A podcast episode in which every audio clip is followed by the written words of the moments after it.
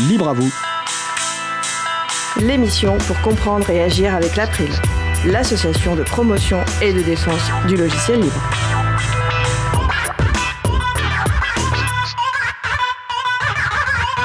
Bonjour à toutes, bonjour à tous. Logiciel libre et formation professionnelle, retour d'expérience et actualité de deux centres de formation, c'est le sujet principal de l'émission du jour. Avec également au programme la bande dessinée libre Paper and Carrot, poivre et carotte, et aussi les systèmes d'exploitation libres pour téléphone mobile.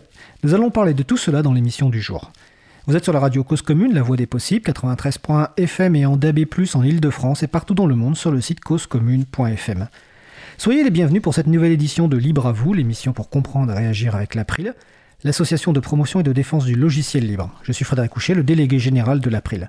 Le site web de l'April c'est april.org et vous pouvez y trouver une page consacrée à cette émission avec les liens et les références utiles et également les moyens de nous contacter. Nous sommes mardi 12 janvier 2021, nous diffusion en direct, mais vous écoutez peut-être une rediffusion ou un podcast. À la réalisation de l'émission aujourd'hui, mon collègue Étienne Gonu, accompagné d'Adrien Bourmeau, bénévole à l'April. Bonjour les gars. Salut. Hello. Si vous souhaitez réagir, poser une question pendant ce direct, n'hésitez pas à vous connecter sur le salon web de la radio. Pour cela, rendez-vous sur le site causecommune.fm, cliquez sur chat et rendez-vous sur le salon dédié à l'émission. Nous vous souhaitons une excellente écoute. Et tout de suite, place au premier sujet. Texte, images, vidéos ou bases de données sélectionnées pour son intérêt artistique, pédagogique, insolite, utile. Jean-Christophe Becquet nous présente une ressource sous une licence libre. Les auteurs et autrices de ces pépites ont choisi de mettre l'accent sur les libertés accordées à leur public, parfois avec la complicité du chroniqueur. C'est la chronique Pépite libre de Jean-Christophe Becquet, vice-président de l'April. Bonjour Jean-Christophe.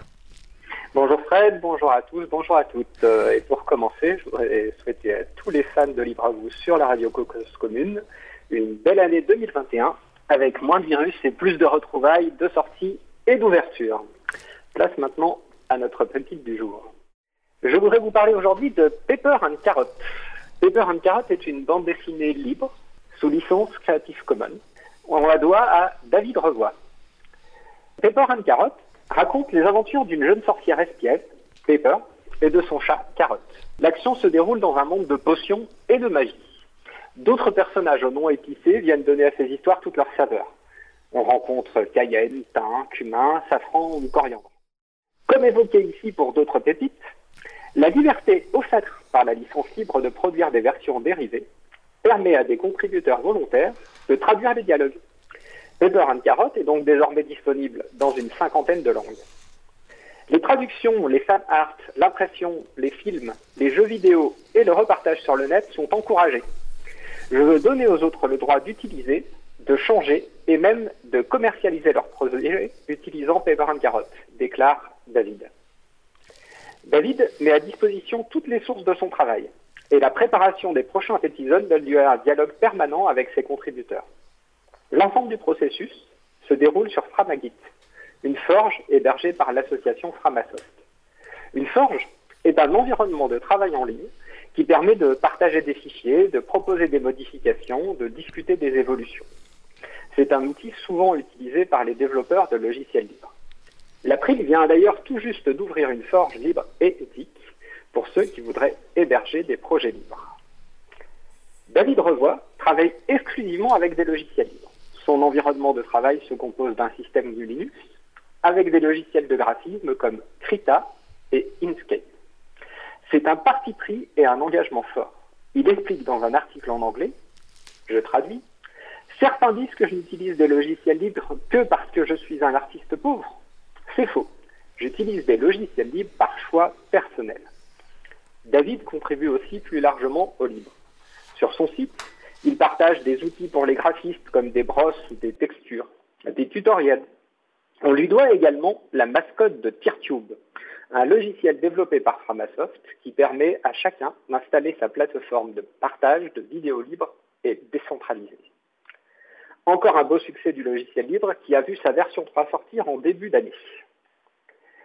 David a aussi partagé GNUS, une interprétation de la mascotte du projet GNU, dessinée pendant la conférence en ligne Libre Planète 2020.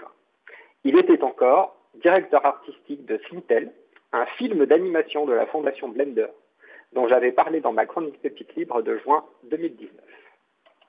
Le mode de distribution des livres de David, de, de David Revoy est lui aussi original. Les histoires sont disponibles gratuitement au format PDF sur le site paperandcarrot.com avec 2P, 2R. On peut commander des exemplaires imprimés. David partage en totale transparence le modèle économique de l'impression à la demande. Il annonce gagner 1,50€ par exemplaire vendu, soit 9% du montant total payé par le client. Ce financement est abondé par un appel au mécénat. Par ailleurs, la maison d'édition Glénat commercialise des albums au format papier. Plutôt que de verser des droits d'auteur à David Revoy, elle participe à sa campagne de financement. Art un autre éditeur, a publié le premier tome de Paper and Carrot en breton. Initié en 2014, Paper and Carrot compte aujourd'hui 33 épisodes. L'objectif de l'auteur était de montrer que la réalisation d'une bande dessinée libre est possible en changeant le mode de production habituel. Libre ne signifie pas au rabais ou à l'arrache. Au contraire, défend David. Avec 1200 livres vendus, soutenus par autant de mécènes, on peut dire qu'aujourd'hui, il a réussi. Bah écoute, merci Jean-Christophe pour cette euh, belle chronique euh, de rentrée 2021. Je vais préciser que tout à l'heure tu parlais donc de, de, la Forge, qui est un outil qui permet d'héberger euh, du code source ou de la documentation. L'April effectivement propose depuis récemment une Forge, donc c'est sur le site chapril.org. Vous trouvez d'ailleurs 12 autres services. Hein. Vous trouvez un, un service d'hébergement, enfin de, de microblogging décentralisé. Vous pouvez aussi faire de la VOIP et je salue d'ailleurs l'un des bénévoles du Chapril qui est en régie aujourd'hui, qui est Adrien. Donc n'hésitez pas aller sur chapril.org pour découvrir la forge. Euh, tu parlais de la contribution de David Revoy notamment donc à la mascotte euh, GNU S de la Fondation pour le logiciel libre. David a également contribué par un super poster pour les 35 ans de la Fondation pour le logiciel libre, un poster qui, qui, qui représente une sorte de, récif de corail. Donc vous pouvez aller sur fsf.org, un Free Software Foundation, donc fsf.org et commander ce t-shirt et ce poster, je crois qu'il en reste euh, encore. Euh, dernière précision, tu venais de parler de, donc de PeerTube, qui est un outil d'hébergement de vidéos décentralisé. Effectivement, la version 3 de PeerTube permet aujourd'hui maintenant de faire des directs. Eh bien, nous testons en ce moment d'ailleurs un direct de la vidéo. Donc les personnes qui voudraient voir un petit peu les coulisses de la, radio, vous allez sur le site de la radio, Coscom commune.fm, bouton de chat, et vous nous rejoignez sur le salon web de la radio, et on partagera avec vous le lien. Donc vous verrez un petit peu les images et les coulisses de, l'émission grâce à ce PeerTube, et donc aujourd'hui c'est actuellement en test. Euh, est-ce que tu souhaites ajouter quelque chose, Jean-Christophe? Non, juste euh, dire effectivement aux auditeurs qui auraient accès à une connexion Internet tout de suite, là, que le PeerTube dont tu viens de parler fonctionne. Je vous vois euh, en studio. Euh, et donc voilà, ça, fonctionne parfaitement. Et j'ai mis tous les liens pour ces créations artistiques de David, le PeerTube, la force de l'April, dans les références sur la page de, consacrée à l'émission sur le site april.org. Je vous souhaite une bonne fin d'émission. Eh ben écoute, merci Jean-Christophe et j'ai juste rappelé le site de David Revoy, donc c'est David Revoy, donc D A V I D R E V O Y.com sur lequel vous pouvez trouver toutes les créations de David. Merci Jean-Christophe et à bientôt. On va faire une pause musicale. Alors donc nous allons aujourd'hui notre programmateur musical Eric Frodin du site auboutdufil.com nous fait découvrir un artiste qu'on connaît déjà dans l'émission, un jazzard, de son nom euh, euh, Suarez.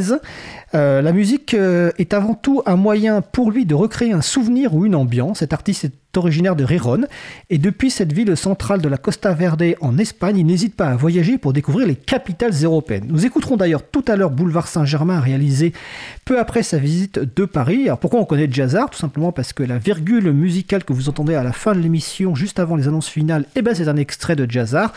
Et récemment, vous avez eu l'occasion d'écouter également Waiting List, qui est notre musique d'actante en cas de problème technique, mais on espère que vous n'aurez pas l'occasion de la réécouter. Pour le moment, nous allons écouter Please Listen Carefully par Jazzard. On se retrouve juste après. Belle journée à l'écoute de Cause Commune, la voix des possibles.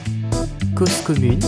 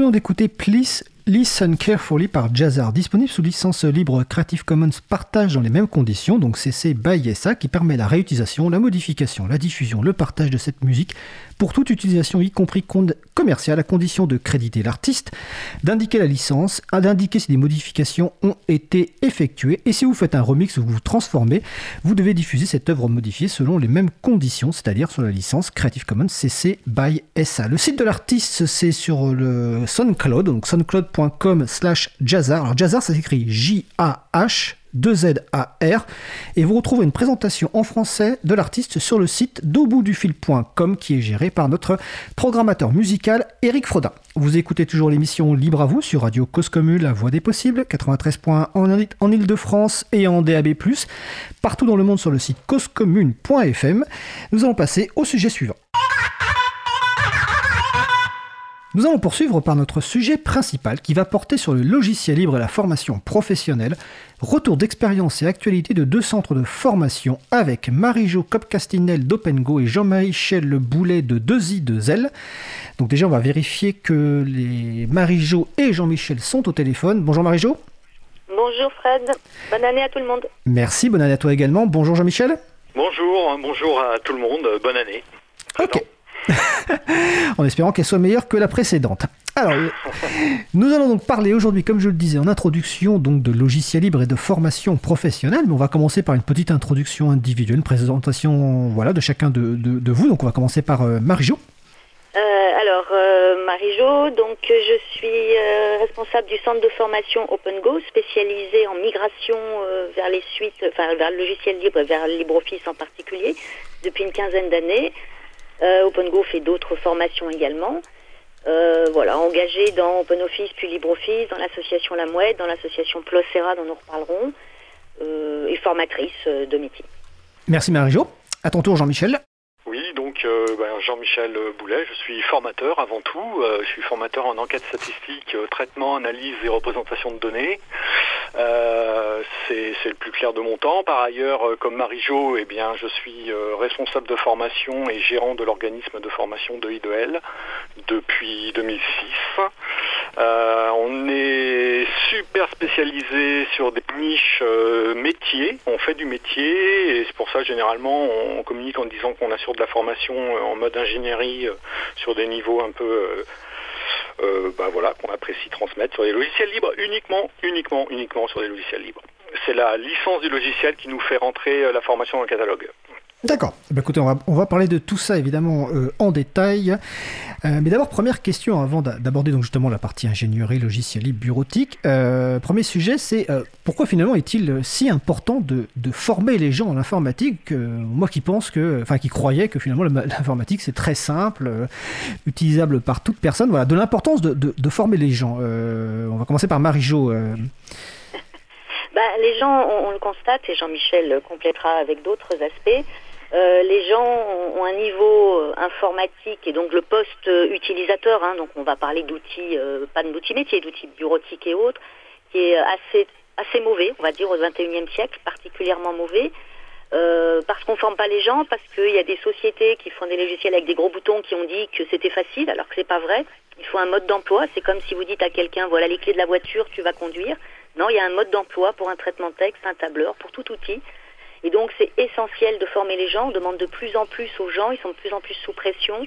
Donc il faut qu'ils arrivent à gagner du temps et à pas perdre de temps sur des outils qu'ils ne savent pas utiliser. Et voilà. Et là je laisse compléter Jean-Michel sur d'autres aspects. Ah, je sais pas quel, autre aspect. Euh, oui, non, là, là, il faut monter les, gens en compétences. On commence à, le comprendre sur des aspects euh, métiers et logiciels. Enfin, pour les logiciels, c'est ce qui nous concerne, mais c'est pas du tout ce qu'on vend. En fait, nous, on vend de la formation euh, métier, de la de la méthode et puis des, des, pratiques métiers, parce que ce sont des spécialistes métiers qui interviennent. Donc, c'est d'abord ça. le logiciel, il vient dans un deuxième temps, c'est-à-dire faut le prendre en main. Et puis, ben, l'idée, c'est d'assurer des gains de temps de monter les gens en compétences et gagner de l'argent. Voilà. Du temps, de l'argent. En tout cas, de ne pas en perdre par l'improductivité des gens dans la conception de, dans l'outil de bureautique, enfin l'outil numérique en général. Hein. Il n'y a pas que la bureautique. Oui, effectivement, on, va pas, on va parler un petit peu de bureautique et aussi d'ingénierie, parce que justement, vous êtes très complémentaires par rapport à ça. Euh, alors, c'est peut-être pour éviter, par exemple, il y a un exemple qui me vient en tête, alors je ne vais pas citer le, document, mais un document qui vient d'être publié très récemment, dont, euh, dont la table des matières en, PDF n'est pas cliquable, par exemple, et qui visiblement a été fait à la main la table des matières, j'ai un peu suivi ça. Euh, et, donc c'est quand même hallucinant effectivement aujourd'hui en 2021 que sur un outil de bureautique, des gens fassent une table de matière à la main. Donc c'est clairement un manque de formation, c'est ça Oui, on rencontre souvent, enfin c'est encore plus flagrant quand c'est des assistantes, enfin encore quand c'est euh, des gens qui sont dans d'autres métiers pour lesquels c'est juste un outil. Euh, bon, bah, ils n'ont pas été formés, c'est de la manque de formation, mais pour des gens dont c'est le métier de produire de, de, du, document bureautique, c'est en effet absolument mais incroyable de, voir euh, bah, de voir la méconnaissance totale des formats, la méconnaissance totale des techniques pour faire des documents corrects et on en arrive presque à, moi, là je l'ai vécu par rapport aux attestations, notamment euh, pour le Covid, à un non-respect même de l'individu à qui on transmet un document comme ça. ça, ça va même loin, je trouve, dans l'image d'une entreprise. Une entreprise, alors en plus, je parlerai du privé, qui fournit un document bureautique d'une médiocre qualité, il, casse son image de marque. Ah oui, d'accord. Moi, je trouve ça grave de ne pas avoir un document PDF avec une table de matière cliquable. Oui, mais ça m'a un peu étonné. Surtout, bon, on va pas citer le, document parce que c'est, mais il vient d'être, il vient d'être publié. Est-ce que, euh, est-ce que c'est important, c'est encore renforcé dans le cadre du, enfin, je suppose dans le cadre des, des, outils collaboratifs, parce que là, on vient de parler d'un document, euh, enfin, bureautique. Euh, depuis quelques années, se développent de plus en plus les outils collaboratifs. Donc, je suppose que le besoin de formation est encore plus important et qu'il n'est pas uniquement technique dans ce cadre-là. Jean-Michel. Il n'est pas uniquement technique, euh, j'ai envie de dire. Euh, ah bon, il l'est, euh, bien sûr, parce qu'il y a de la méthode. Quand il y a de la méthode, il y a du métier, il y a, un peu de technique. Mais en effet, ça ne l'est plus parce qu'aujourd'hui, tous les gens ont des mobiles, tous les gens utilisent Internet et tout, le monde a bien compris où est-ce qu'il fallait cliquer. C'est à peu près tout le temps la même chose qui revient.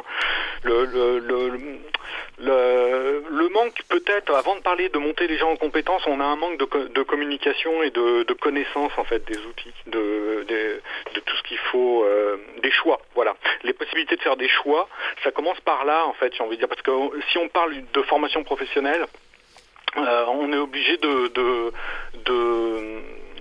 d'aborder les prérequis en fait. Et, donc ça c'est, le premier point sur lequel il faut il faut pointer. Euh, c'est la connaissance avant la, la, montée en compétences les choix qui sont faits. Euh, je ne sais pas si je réponds bien à ta question. Euh, Est-ce que tu peux préciser, s'il te plaît? Bah, en fait, euh, on est là un petit peu aussi pour parler des retours logiciels libres dans la formation professionnelle. J'ai envie de dire d'un côté, heureusement que la connaissance n'est pas nécessaire, mais en même temps, elle est intéressante. C'est-à-dire que quand on intervient, nous, sur des formations, les stagiaires ne savent pas forcément qu'ils sont sur une application particulière, avec une licence particulière. As-tu l'information sur la partie licence, logiciel libre? Non, pas, pas sur la partie licence sur la partie logicielle, c'est-à-dire les choix qui sont faits au niveau des outils. Ah d'accord. Euh, je vais prendre un autre exemple. Si on, prend l'actualité avec euh, tout le confinement, euh, tout le monde s'est retrouvé sur un super outil de visioconférence d'une entreprise californienne, on se tairait le nom, et il y a eu beaucoup de communication dessus. Et donc du, fait de la communication sur les radios, sur la télévision, enfin j'imagine parce que j'ai pas télé, mais c'est comme ça, comme il y a eu beaucoup de communication partout, tout le monde s'est retrouvé dessus. Et donc il a fallu, il y a eu des demandes de formation par rapport à ça, l'utilisation, choses comme ça. Mais euh, on a d'abord, euh, en ce qui concerne le logiciel libre, en tout cas, un, un, première étape à prendre en considération, c'est la connaissance des, et le choix dans les outils. Donc notamment le choix que, alors en l'occurrence tu, tu, tu, parlais de, Zoom je suppose, et effectivement pendant le confinement, euh, après en plus le, confinement les gens ont été laissés euh, clairement euh, seuls pour se débrouiller, moi je, je, je, connais bien le monde de, l'enseignement pour côtoyer pas mal de profs indirect, plus ou moins directement, et le nombre effectivement d'outils privateurs qui ont été utilisés, mais pas tout simplement parce qu'en fait euh, ils ont trouvé ce qu'ils qu'ils connaissaient, enfin en tout cas ce qui, ce qui était effectivement peut-être que la presse en parlait, etc. Et ils se sont mis sur des trucs, et donc c'est ce manque de connaissances d'alternatives. Donc toi, quand tu recevais une formation de monoformation autour de Zoom, qu'est-ce que tu faisais? Tu, les, tu leur expliquais qu'il y avait d'autres alternatives et tu les formais là-dessus? Alors oui, en effet. Enfin, donc l'orientation de I2L, elle est, clairement sur du logiciel libre. Donc c'est d'abord la licence qui compte. Donc en fait, bon. Alors après, évidemment, si on aborde ce point-là, on a d'autres inconvénients sur ces logiciels sur lesquels on, enfin, on, refuse pas clairement de, former sur un logiciel. Bah si en même temps. on refuse de former sur un logiciel, mais pour des raisons en fait qui sont euh, là en l'occurrence euh, toute la partie RGPD, protection des données, euh, la, transparence du logiciel, ces choses-là. Donc nous on, va plutôt oui avoir une démarche de, de réorienter les gens vers d'autres applications, en l'occurrence Big Blue Button, et ça, a été, euh, enfin voilà, ça a bien fonctionné. Il y a eu plein d'instances qui ont été installées, on a accompagné les gens là-dessus, euh, et puis et puis sur Moodle et, toutes ces, choses-là, il y a eu cette réaction. Alors, Mais avant de prendre ces décisions de formation, euh, il y a eu un long travail de, de transmission de connaissances. D'accord. Alors les, les dont tu cites, euh, les noms, on va les détailler tout à l'heure parce que dans la partie euh, travail collaboratif, je ne le fais pas tout de suite. Par contre, sur le salon web de la radio, donc je rappelle, les auditeurs et auditrices peuvent participer en se connectant sur le salon, euh, donc site web causecommune.fm, bouton de chat et nous rejoindre sur le salon. Il y a Jean-Christophe qui intervenait juste avant vous en chronique qui dit qu'il y a déjà un manque de conscience de la nécessité de se former de la part de la plupart des utilisateurs et utilisatrices mais surtout des employeurs, qu'ils soient publics et privés. Est-ce que tu partages ce point de vue, euh, Marie-Jo? Alors là-dessus, non seulement je le partage, mais là je fais beaucoup de formation de formateurs, hein, je ne fais pas que de la bureautique, et euh, c'est ce qu'on appelle l'incompétence inconsciente. La, la, première phase de l'apprentissage, il faut bien le comprendre, c'est l'incompétence inconsciente. J'arrive en formation, alors déjà, il faut que j'y aille, donc la plupart ne savent, ils pensent, vous savez, c'est toujours une question de référentiel. Oui, mais je suis bon à côté de mon collègue, mais c'est un référentiel. Euh, j'avais des pompiers là que je salue euh, qui sont super, qui me disent on n'est pas bon. Je dis si vous êtes très bon à côté d'autres gens. Donc les gens ils ont ils se sentent soit très mauvais, soit très bons en fonction de leurs collègues, hein, comme disait Coluche. Euh, enfin bon bref. Donc l'apprentissage, la première chose c'est je ne sais pas que je ne sais pas. Donc je n'ai pas besoin d'être formé puisque moi je fais du tableur tous les jours. Mais en fait, ils savent rien faire, ils bidouillent avec le tableur tous les jours parce qu'ils n'ont jamais été formés. Et ils arrivent en formation et pour pour euh, aller plus loin sur le sujet, il y a les quatre phases d'apprentissage. L'incompétence inconsciente, euh, bah, je ne sais pas que je ne sais pas. Et puis, pendant la formation, il y a la phase d'incompétence consciente. Et là, je réalise que je ne sais pas. Et c'est là qu'on a les, phases les plus compliquées en tant que formateur à gérer, avec des gens qui peuvent avoir des réactions euh, assez compliquées parce qu'ils se retrouvent en situation d'échec. Donc oui, les gens ne savent pas qu'ils ne savent pas, enfin ne réalisent pas à quel point ils ne savent pas utiliser les outils. moi, je le vis avec mon téléphone portable. J'aime pas le téléphone portable. Euh, je fais appel à mes, à mes gamins qui sont assez grands euh, parce, que, parce que je ne sais pas utiliser mon téléphone portable. et les gens ne réalisent pas à quel point ils n'utilisent pas. on a parlé de traitement texte, mais on pourrait peut-être plus parler de messagerie aujourd'hui. On a le même problème. On ne forme pas les gens en messagerie, alors que les gens passent leur vie à envoyer des mails. Ils savent pas faire un filtre, ils savent pas classer leurs mails, ils savent pas répondre à tous. Enfin, les gens qui savent pas répondre à tous, moi ça m'horripile. Et parce qu'ils n'ont jamais été formés, ni, ni, pris conscience de ça. Oui, puis je suppose aussi enfin, que les pseudo-algorithmes des, boîtes mail privatrices type euh, Google, Yahoo et compagnie qui, euh, qui préfiltrent automatiquement les mails, c'est-à-dire qu'ils envoient les pseudo-spam, en tout cas dans l'onglet, je ne sais plus comment il s'appelle sur Gmail, je crois que c'est promotion, et puis finalement tout le reste arrive dans la boîte principale et effectivement les gens ne, ne trient pas, parce qu'ils n'ont pas appris en fait tout simplement. Voilà, quand quelqu'un dit mais je veux pas d'une nouvelle boîte, enfin on le vit dans des milieux associatifs, hein, et tu connais bien ce monde-là, euh, j'ai pas envie d'avoir une adresse parce que je vais avoir encore des mails, bah tu fais un filtre, quoi, tu les ranges tes mails. mais encore faut-il savoir utiliser l'outil messagerie. Et, là, en ce moment, c'est criant, hein, la perte de temps occasionnée dans les entreprises et les collectivités par cette, cette non-formation, en fait. Et puis des gens qui sont surtout qui pètent les plombs parce parce qu'ils sont en surcharge de travail. Et, alors que peut-être on pourrait, euh, en, en, étant plus efficace, ils pourraient être plus tranquilles, enfin plus tranquilles. Oui, si, ils pourraient être plus tranquilles pour faire leur travail et du coup, euh, bah, les, les 5 heures qui leur manquent par semaine, ils les retrouveraient facilement. C'est un investissement, la formation. Les gens qui disent, alors j'ai vécu aussi ça, un endroit où euh, le gars, il dit, je viens pas ce matin, j'ai pas le temps. Je lui dis, pourquoi vous n'avez pas le temps? Mais non, mais j'aurai pas le temps jusqu'au mois de juin. Je lui dis, mais venez, et vous verrez que le, la mi-journée qu'on va passer ensemble, elle va vous faire gagner 4-5 heures par semaine. Il m'a dit, ben, je viens juste ce matin. Résultat, il est venu le matin, il m'a dit, ok, j'ai compris que je connaissais pas. Je vais rester toute la journée. Donc, en effet, les gens se disent, alors en plus, c'est non seulement je ne sais pas que je ne sais pas, mais en plus, j'ai pas le temps. J'ai pas le temps aussi. J'ai le temps d'investir une journée pour gagner plusieurs heures par semaine, que ce soit sur de la bureautique pure ou sur de l'application plus métier, plus orientée métier, comme le fait un peu Jean-Michel, plus sur des logiciels plus orientés métier. D'accord. Alors justement, on va... Ah bah vas-y si tu veux compléter Jean-Michel. Bah en fait compléter et, prendre le contre-pied en fait parce que je vis pas ça. C'est-à-dire que dans, dans, les demandes qu'on a, je suis plutôt avec euh, des spécialistes métiers en fait, euh, qui ont justement pointé euh, le fait qu'ils ont un manque de, maîtrise sur certains points et ils ont une demande précise. Et donc nous, ça commence par ça en fait. Nous, ça commence par la, une prise de, connaissance des, des, attentes, de besoins très précis et pour découper en fait une formation sur mesure. Donc en fait, pratiquement toutes les formations qu'on a, c'est euh, le, besoin il est pointé et les stagiaires sont là parce qu'ils savent qu'ils ont besoin d'apprendre pour continuer à travailler. on en revient au public. en préparant cette émission, on s'en est bien rendu compte avec Jean-Michel.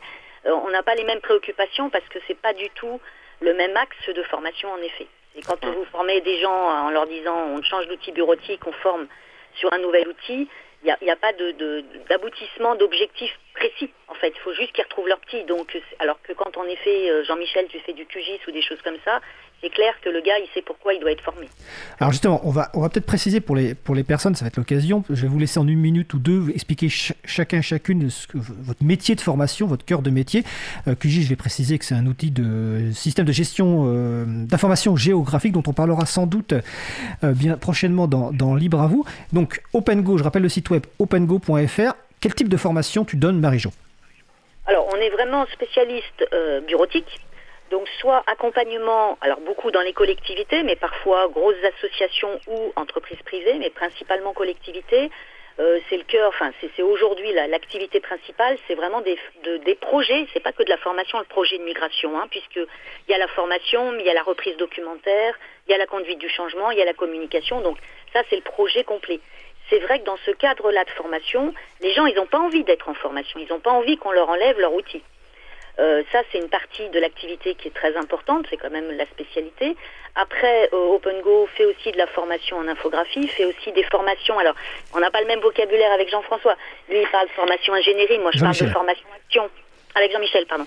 Euh, je parle de formation action, c'est-à-dire que j'ai aussi des clients où on va, dernièrement, j'ai formé un responsable et une directrice financière sur du tableur, mais c'était sur calque, hein, mais euh, c'était pas dans le but de faire du calque, c'était dans le but de monter les budgets, les comparatifs. Donc là aussi, on est dans de l'ingénierie. Donc mm, c'est vrai que on va faire aussi ça, euh, mais voilà. Donc c'est plus souvent en effet du de la formation. il y a toujours un programme spécifique puisqu'on fait que de l'intra et du spécifique aussi. Mais euh, la bureautique, j'en reviens à l'outil. La bureautique, c'est pas toujours euh, dans un but précis, c'est dans un but d'apprentissage du logiciel. Là, par contre, vous voyez, j'étais à Annecy là ce matin, je reviens d'Annecy. J'accompagne les pompiers sur un projet métier avec DRO, donc LibreOffice DRO. Là, on sait exactement ce qu'on doit faire. C'est passionnant parce qu'on doit arriver justement à la finalité de l'outil métier qu'on est en train de créer avec l'outil DRO. Mais c'est assez rare. Dans les migrations, et c'est vraiment une grosse différence avec euh, Jean-Michel, dans les migrations, on a des publics où là, en effet, euh, bah, il faut, il n'y a, a, pas une finalité, il faut apprendre le nouvel outil. Mais après, on ne sait pas ce que les gens vont en faire selon leurs usages. D'accord, donc ça c'est OpenGo Marijo. Euh, donc Jean-Michel de 2i2l.fr, toi tu fais de l'ingénierie. J'aimerais bien que tu nous expliques ce qu'est que l'ingénierie, notamment pour les auditrices et auditeurs qui nous écoutent. Alors, alors bon, l'idée c'est que les, demandes, euh, enfin c'est historique, c'est-à-dire que moi je suis informateur en enquête stat, stat, analyse de données, donc euh, depuis 20 ans, je, mon travail c'est plutôt sur, je suis avec des chefs de projet ou avec des, services qui ont, des besoins de répondre à des questions. Voilà. Donc en fait, euh, euh, je suis parti là-dessus, moi en fait, euh, dans les années, enfin dans, le début des années 2000. Et puis aujourd'hui, j'ai agrégé un ensemble de, spécialistes autour de moi.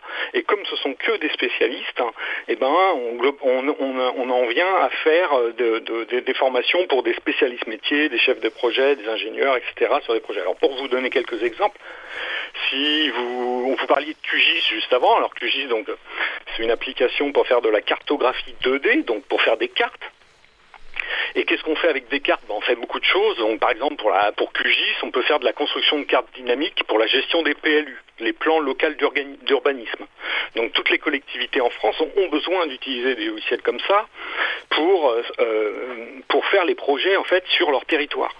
Donc QGIS sert à ça. Et on arrive à faire avec QGIS aujourd'hui des choses que ne permettent pas de faire d'autres logiciels propriétaires, en particulier des aspects dynamiques comme ça de construction de cartes. Euh, d'autres exemples que je pourrais donner en cartographie, mais en cartographie 3D, en trois dimensions. Par exemple, il y a un outil logiciel qui s'appelle GrashGIS qui permet de faire des projections des terres submergées par les eaux dans les bassins versants. Vous avez de l'eau qui s'écoule le long d'une rivière et vous avez avec GrashGIS la possibilité de modéliser en 3D toute la, prise d'eau sur tout le territoire. Donc ça, vous, ça permet d'avoir des projections avec le, montée, l'élévation du niveau de la mer, des choses comme ça. On peut faire de la formation, intervention sur OpenStreetMap, sur la maîtrise des contributions OpenStreetMap, sur la réalisation de cartes spécifiques pour le vélo, avec des calculs d'itinéraire. Donc là, en fait, on va avoir des, besoins où le formateur, il n'intervient pas uniquement avec des connaissances du logiciel, mais il intervient aussi avec de la méthodologie métier, des compétences métiers ben, qui ne s'inventent pas, qui sont assez élevées en fait. Donc euh, pratiquement tous les formateurs, c'est du bac plus 5 au niveau des interventions. Euh, je peux vous donner d'autres exemples. On peut faire des formations, alors ça, je peux vous en donner qui font sourire parce qu'elles sont rares, mais on peut faire du FFmpeg par exemple pour des flux vidéo sur la déformation de carlingue des avions dans les espaces de soufflerie. là, on comprend que l'exemple, avec l'exemple FFmpeg, donc c'est un, outil, euh, c'est une boîte à outils, on va dire magique effectivement pour traiter de la vidéo, de l'audio, et d'ailleurs nous on l'utilise beaucoup ah à, l'April.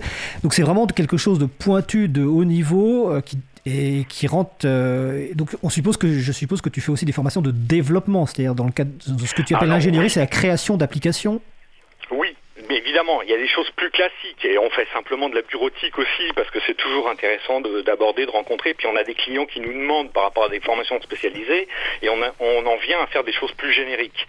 Donc, les, tout ce qui est générique, on fait du développement. Ouais, on fait du développement, euh, Python, principalement du Python, euh, en ce moment, c'est plutôt ça. En ce moment, Alors justement, j'ai une question. Tu viens de parler de, clientèle. Euh, comment vous trouvez vos clients euh, Parce que j'ai l'impression que votre public sont assez, votre public cible est assez différent. Marie-Jo, comment tu trouves tes clients? Je voudrais juste rajouter, parce qu'en effet, j'ai parlé de LibreOffice, c'est un peu réducteur. Aujourd'hui, tu as parlé tout à l'heure des outils collaboratifs.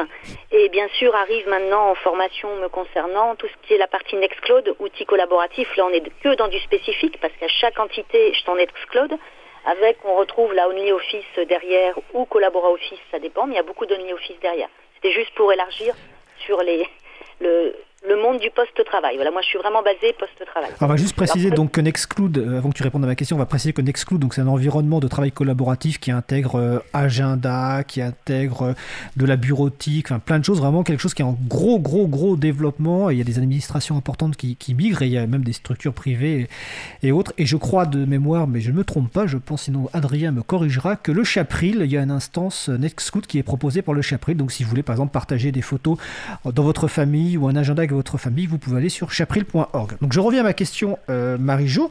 Euh, comment tu trouves euh, ta clientèle? Alors, concernant les collectivités, je la trouve pas, je réponds à des appels d'offres. Donc c'est un gros travail, surtout quand on est une TPE, parce que bon, ça c'est toujours le vrai, le, vrai problème qu'on a sur le Plocera avec toutes les entreprises. D'où le, combat qu'on a au niveau, mais on en reparlera tout à l'heure, que les appels d'offres soient pas complètement pipés, parce que euh, parce que bah, parce que c'est un énorme travail que de répondre à un appel d'offres. Même un, entre guillemets un petit appel d'offres simple comme la bureautique, c'est assez simple, c'est 4-5 jours de boulot pour répondre à un appel d'offres. Donc les collectivités, c'est que de l'appel d'offres. Euh, après, ça peut être des devis, des appels à projets avec des devis. Et puis bah, sinon, euh, moi j'ai créé ma première société en 1996. Et en gros, j'ai la chance de ne pas avoir perdu de clients, donc à force par réseau, par connaissance, et puis par, bah, justement, là si on peut en parler maintenant, par le, bah, le monde libriste en fait, parce que le monde libriste France, il est un peu petit, je crois, et qu'on se connaît les uns. Une, une fois, j'ai formé des gens grâce à l'April, ils m'avaient trouvé sur le site de l'April. Donc euh, voilà, ça va être du réseau, du bouche à oreille, et puis euh, appel d'offres. D'accord, je vais juste préciser avant de passer la parole à Jean-Michel sur le même sujet que tu as cité PLOS-ERA. On va dire que PLOS-ERA, c'est le regroupement d'entreprises libristes de la région euh, Rhône-Alpes, tout simplement. ERA, c'est pour. Euh, Auvergne-Rhône-Alpes. Auvergne-Rhône-Alpes, oui, excuse, moi excuse-moi, oui. ça a changé il y a quand même quelques années, donc Auvergne-Rhône-Alpes. donc, même question, Jean-Michel, toi, comment tu trouves ta, clientèle? Et quel type de client tu as? Alors, eh bien, puisque vous parlez du Plocera, euh, moi je vais vous parler d'Alliance Libre. Hein. C'est du côté de Nantes, Alliance Libre C'est le cluster euh, des Pays de la Loire et de Bretagne, hein, qui, rassemble les entreprises. Euh, alors les entreprises adhérentes d'Alliance Libre sont des, des entreprises qui, font du libre. L'idée c'est bien ça, c'est de nous, de nous mettre en réseau. Ça rassemble historiquement Cap Libre qui était à Rennes. Donc on fait Pays de la Loire, Bretagne, on fait en sorte de se connaître. Donc Alliance Libre c'est 36, 36 numéros de siret, société, 350 salariés. Euh, ouais, salariés à peu près, 350 personnes qui travaillent sur le libre.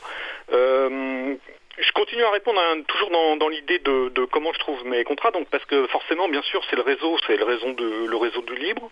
Euh, aussi à Nantes, au périphérique sud de Nantes, en fait, on est dans un bâtiment où il y a pratiquement pas la moitié, mais on est 50 personnes en fait dans un bâtiment où on fait tous du libre. C'est le siège social de l'association Alliance Libre, et donc tous les jours, et la salle de formation, les deux salles de formation qui sont là, en fait, on est parmi des libristes, quoi. Voilà. Donc ça, c'est une première chose. Comment on trouve des, contrats euh, J'ai envie de dire aussi aujourd'hui que c'est pas pas l'entrée principale, parce qu'aujourd'hui, euh, j'ai fait les calculs il y a pas longtemps par rapport à l'année 2020, euh, vu qu'elle a été pas terrible. j'ai plus de la moitié en fait de mes contrats qui sont des anciens clients. Donc là aujourd'hui, ben, on fonctionne depuis 2006, donc euh, heureusement là cette année plus de la moitié sont des anciens clients. Donc en fait euh, il y, a, donc l'aspect réseau libriste, l'aspect ben, on a un peu de bouteille donc euh, on a des clients. Et puis euh, pour une minorité le site web, c'est pas c'est pas énorme, c'est pas c'est pas le principal. Euh, j'ai envie de dire avant ça, c'est vraiment du réseau en dehors du libre. C'est tout le réseau qu'on fait en dehors du libre, puisque j'ai parlé du libre avant. Voilà. Donc j'ai envie de dire le, libre, voilà, les anciens clients, le, du réseau, et puis euh, un petit peu le site web, mais pas trop. Et puis j'ai envie de rajouter, enfin j'avais envie de dire rien des réseaux sociaux, mais en même temps, j'y suis pas du tout. oui, effectivement. Euh, alors, avant la pause musicale, j'ai précisé donc que PLOS RA, donc euh, Auvergne-Rhône-Alpes et Alliance Libre, donc Pays de la Loire et Bretagne, sont membres d'un réseau plus important encore qui est le Conseil national du logiciel libre, hein, cnll.fr. Donc, on va faire une petite pause musicale avant de poursuivre notre euh, discussion. Nous allons rester avec Jazzar. On va écouter Ashes par Jazzar. On se retrouve juste après. Belle journée à l'écoute de Cause Commune, la voix des possibles. Cause Commune 93.1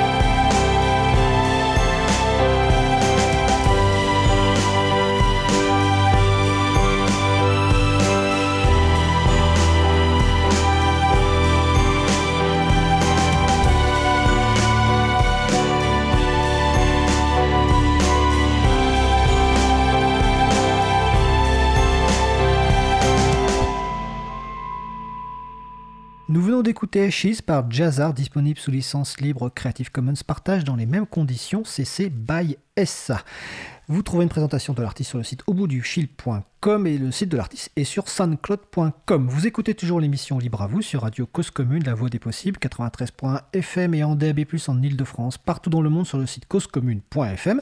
N'hésitez pas à, participer à notre discussion en vous rendant sur le salon web de la radio, donc site causecommune.fm, bouton de chat et vous nous rejoignez sur le salon Libre à vous. Nous parlons actuellement avec Jean-Michel Boulet de la société t2i2l.fr et Marie-Jo Copcastinet de la société opengo.fr de formation professionnelle et de logiciels libres. Donc on va poursuivre la discussion. On parlait juste avant la pause de la façon, de la clientèle de, de Jean-Michel et de Marie-Jo. J'ai envie de vous demander euh, aussi comment vous travaillez. Est-ce que vous travaillez euh, seul, avec des partenaires, des sous-traitants? On va commencer par euh, Marie-Jo. Alors, moi, je travaille avec des, prestataires libristes parce qu'on on va insister là-dessus, mais pour former au logiciel libre, il faut avoir des libristes convaincus, sinon ça ne peut pas bien se passer. Euh, donc moi je travaille avec euh, plusieurs personnes qui sont souvent auto-entrepreneurs sur des projets comme euh, quand il y a des gros projets où il faut qu'on soit plusieurs formateurs notamment simultanés. Bon le Covid a un petit peu bloqué le truc mais je travaille avec des sous-traitants voilà qui sont en général auto-entrepreneurs me concernant. Voilà. D'accord. Jean-Michel? Alors, même chose, hein, bien sûr j'ai envie de préciser que Duel, au-delà d'être un centre de formation, c'est aussi un agrégateur de compétences. C'est-à-dire qu'en fait, je travaille avec des gens avec lesquels je fais en sorte que ça devienne un réseau. C'est-à-dire que euh, les, formateurs sont des, connaissent une, euh, partie métier, ils sont passionnés par leur métier, ils ont euh, une préférence pour le logiciel libre et ils ont une bonne connaissance du monde du logiciel libre. Donc ça, c'est ce qu'on appelle les libristes. Mais au-delà de ça, je, ils deviennent en fait, beaucoup sont travaillent ailleurs. Donc euh, soit ce sont des euh, maîtres de conf par exemple à la fac, des chefs de projet sur les sociétés, euh, des indépendants, des, salariés ou d'entreprises spécialisées. Et donc l'idée c'est d'avoir des personnes aussi qui peuvent rapporter, on parlait, je reviens sur la question d'avant, les contrats par rapport à ce qu'ils font, par rapport à ce qu'ils savent que nous puissons ce qu'on peut faire sur de. Et donc, bah voilà, on travaille avec euh, des gens. Alors tout à l'heure on parlait d'Alliance Libre, mais pas forcément. C'est pas forcément des gens que d'Alliance Libre. J'ai parlé de maître de conf de la fac. L'idée c'est vraiment d'avoir des spécialistes, vraiment des spécialistes métiers dans, des domaines, capables de défendre un logiciel. Et voilà, c'est plutôt les gens avec lesquels on travaille, c'est plutôt de cette façon-là qu'on se retrouve sur une passion, sur un logiciel, sur un métier. D'accord. Donc de l'expertise euh, libriste passionnée, mais alors est-ce qu'il y en a suffisamment en France pour couvrir les, besoins de, vos clients? Marie-Jo? Moi, très clairement, non. Hein, j'ai fait un appel dernièrement sur un réseau. Je n'ai qu'un réseau social que j'utilise, au moins un par rapport à Jean-Michel. Euh, et c'est très compliqué de trouver des, compétences. Euh, alors, je reviens à la bureautique, qui est quand même ma spécialité. Euh, j'avais déjà eu le cas, j'avais embauché en 2014, hein, donc euh, j'avais des salariés pour le coup, euh, et c'était très compliqué. J'avais fini par passer par les réseaux de communauté du libre en disant si vous connaissez LibreOffice, moi je vous formerai à la pédagogie, je sais faire, il n'y a pas de souci. Donc il y a un vrai problème qui provient de l'école. On en revient à l'enseignement, ça fait partie des combats aussi du PLOS, d'essayer d'agir au niveau de l'école, l'éducation nationale, etc. Enfin, on connaît toutes les histoires. Enfin, nous, on les connaît, peut-être pas tous les auditeurs, mais euh, c'est assez, euh, voilà, scandaleux de, de, de, fermer, de formater les jeunes et ils sortent de leurs études. Et euh, si c'est scientifique, c'est bon, ils connaissent le logiciel libre, mais dès qu'on est dans d'autres études, ils sont tombés tout petits dans un truc et on les a formatés. Et donc, il n'y a pas de compétences. Et même dans les écoles ensuite, peut-être en secondaire, sur des choses comme ça, les gens ne sont pas nécessairement formés. Donc c'est un vrai souci de, recruter et on essaye d'agir beaucoup au niveau association sur justement euh, à Lyon on organise le campus du libre avec l'INSA sur euh, pour tourner pour se tourner vers les étudiants euh, bah, pour que les étudiants connaissent et, se mettent dans le libre. D'accord. Est-ce que tu as le même sentiment, le même constat Jean-Michel? Euh, je, suis d'accord avec euh, Marie-Jo, mais j'ai pas le même vécu par rapport à ça. C'est-à-dire que euh, de I2L ne cherche pas à recruter des, formateurs. bien sûr, on est ouvert à, intégrer des, formateurs, mais si je vous explique comment je fonctionne, c'est c'est différent. L'idée, c'est pour nous, en fait, c'est de se faire plaisir dans la formation. et bon, il y a d'autres critères pour avoir une bonne formation. Tu poseras peut-être la question après, mais se faire plaisir, pour moi, c'est un des points principaux. Donc j'ai pas envie de rechercher un formateur pour euh, assurer une formation. L'idée c'est plutôt le contraire, c'est-à-dire que j'intègre dans le catalogue de IDOL des gens que je rencontre ou qui me sont en lien par euh, cooptation, par réseau, qui viennent me dire moi je, fais ça, j'utilise ce logiciel professionnellement, c'est une bombe, j'ai envie d'en parler, on n'en parle pas assez, il n'y a pas de formation sur le web, je te propose une formation. Et là je dis banco, on y va, on va se faire plaisir, on va faire une formation. C'est pour ça que tout à l'heure je vous parlais d'FFmpeg, mais c'est improbable, mais pourquoi pas? Et on a et on en fait. Et je peux vous donner autre chose. Par exemple, IMAX, ça a fait rire les gens. On a fait des formations IMAX. Alors IMAX euh, explique en une, en une phrase que c'est. Ah non, je vais pas. Alors IMAX, à l'origine, c'est un... À part le café, il fait à peu près tout. Voilà, IMAX à l'origine, c'est un éditeur de texte euh, qui existe depuis une trentaine d'années. Est... Mais aujourd'hui, c'est carrément un quasiment un environnement de travail où tu peux tout faire. Moi, par exemple, je lis mes courriels sur IMAX, je fais de la messagerie instantanée sur IMAX. Je fais, enfin voilà. Donc effectivement, c'est ultra technique. Alors, je vais, on va essayer d'avancer parce qu'en fait, le temps euh, file. J'ai une petite question sur. Tout à l'heure, on a parlé en introduction de l'importance de, de, de la formation. Euh, quels sont les points clés, euh, les deux trois points clés ou bonnes pratiques pour une formation réussie euh, Voilà, quel que soit le type de formation. Donc, Marie-Jo.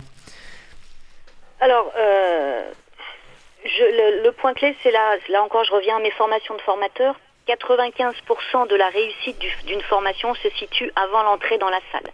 C'est-à-dire, eh bien, avoir préparé les objectifs, avoir identifié les publics, avoir euh, préparé des objectifs, des, exercices euh, en lien quand même avec euh, la, l'endroit où on va, parce que si on forme des comptables, on va pas mettre les mêmes choses que si on forme une secrétaire, etc., parce que c'est pas les mêmes usages de la bureautique, ils, ils manipulent pas les mêmes données. Donc c'est vraiment pour moi la préparation et c'est peut-être là où les organismes de formation, entre guillemets, sérieux, moi quand on me dit, une fois je l'ai vécu, j'ai besoin que vous veniez formiez un groupe euh, de, personnes, euh, c'était sur Word à l'époque, euh, tel jour et tel jour pendant deux heures, ça c'est, je peux pas répondre à cette question. Moi c'est d'abord quels sont les objectifs, quels sont les niveaux? On pratique, moi j'envoie beaucoup de questionnaires d'audit de niveau sur des fonctions avancées pour voilà pour s'assurer parce que d'avoir les mêmes objectifs à atteindre et, la notion de, de groupe homogène ou hétérogène. Je vais laisser Jean-Michel compléter là-dessus parce qu'il le vit aussi. Euh, oui, oui. Bah, alors les, les, les, trois points, c'est en effet de la procédure et on va en parler avec Calliope après, je pense. Euh, les, les, procédures sont très importantes. Il faut, faut, faut, savoir euh, à quel objectif on va répondre. Ça, c'est un point important. Euh, d'une manière générale, mais moi je le vis pas. C'est plus Marie-Jo qui vaut ça. Mais d'une manière générale, j'ai pas, je suis pas en lien avec un service formation qui me demande une formation. Je suis en lien avec un chef de projet, un expert métier qui me dit on a besoin de ça. Mhm. Donc nous, on n'a pas trop de problèmes par rapport à ça, mais on, arrive à fixer les attentes assez vite.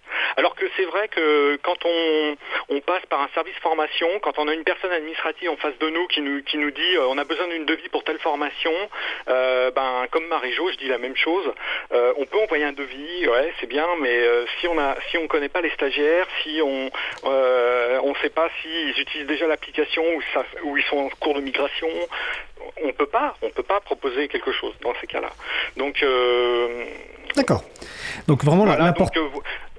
L'importance de la formation, de, de, la préparation en amont avec un audit, un questionnaire. Ah ouais, euh, ouais, euh, alors préparation en amont et euh, feedback euh, en fin de formation. C'est-à-dire que on a besoin aussi d'avoir un retour si on ne s'est pas planté ou pas. on s'en rend compte assez vite, hein, il n'y a pas de problème. Hein. surtout que, enfin, je suis pas toujours devant, devant les stagiaires, mais en tout cas pour l'organisation de formation, quand ce sont d'autres formateurs qui interviennent, on a des, procédures de, de, questionnaires, on a deux trois types de questionnaires qui font que par le retour, on sait si on a bien répondu aux attentes.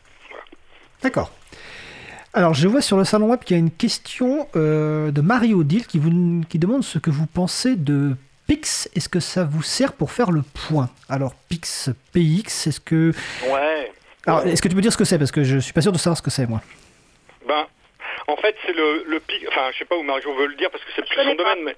Bah, ah, tu connais pas euh, Le PIX, en fait, c'est. Euh, c'est enfin, c'est une structuration un peu différente du C2I qu'on appelait dans les années. ah oui, certification informatique et Internet à l'époque.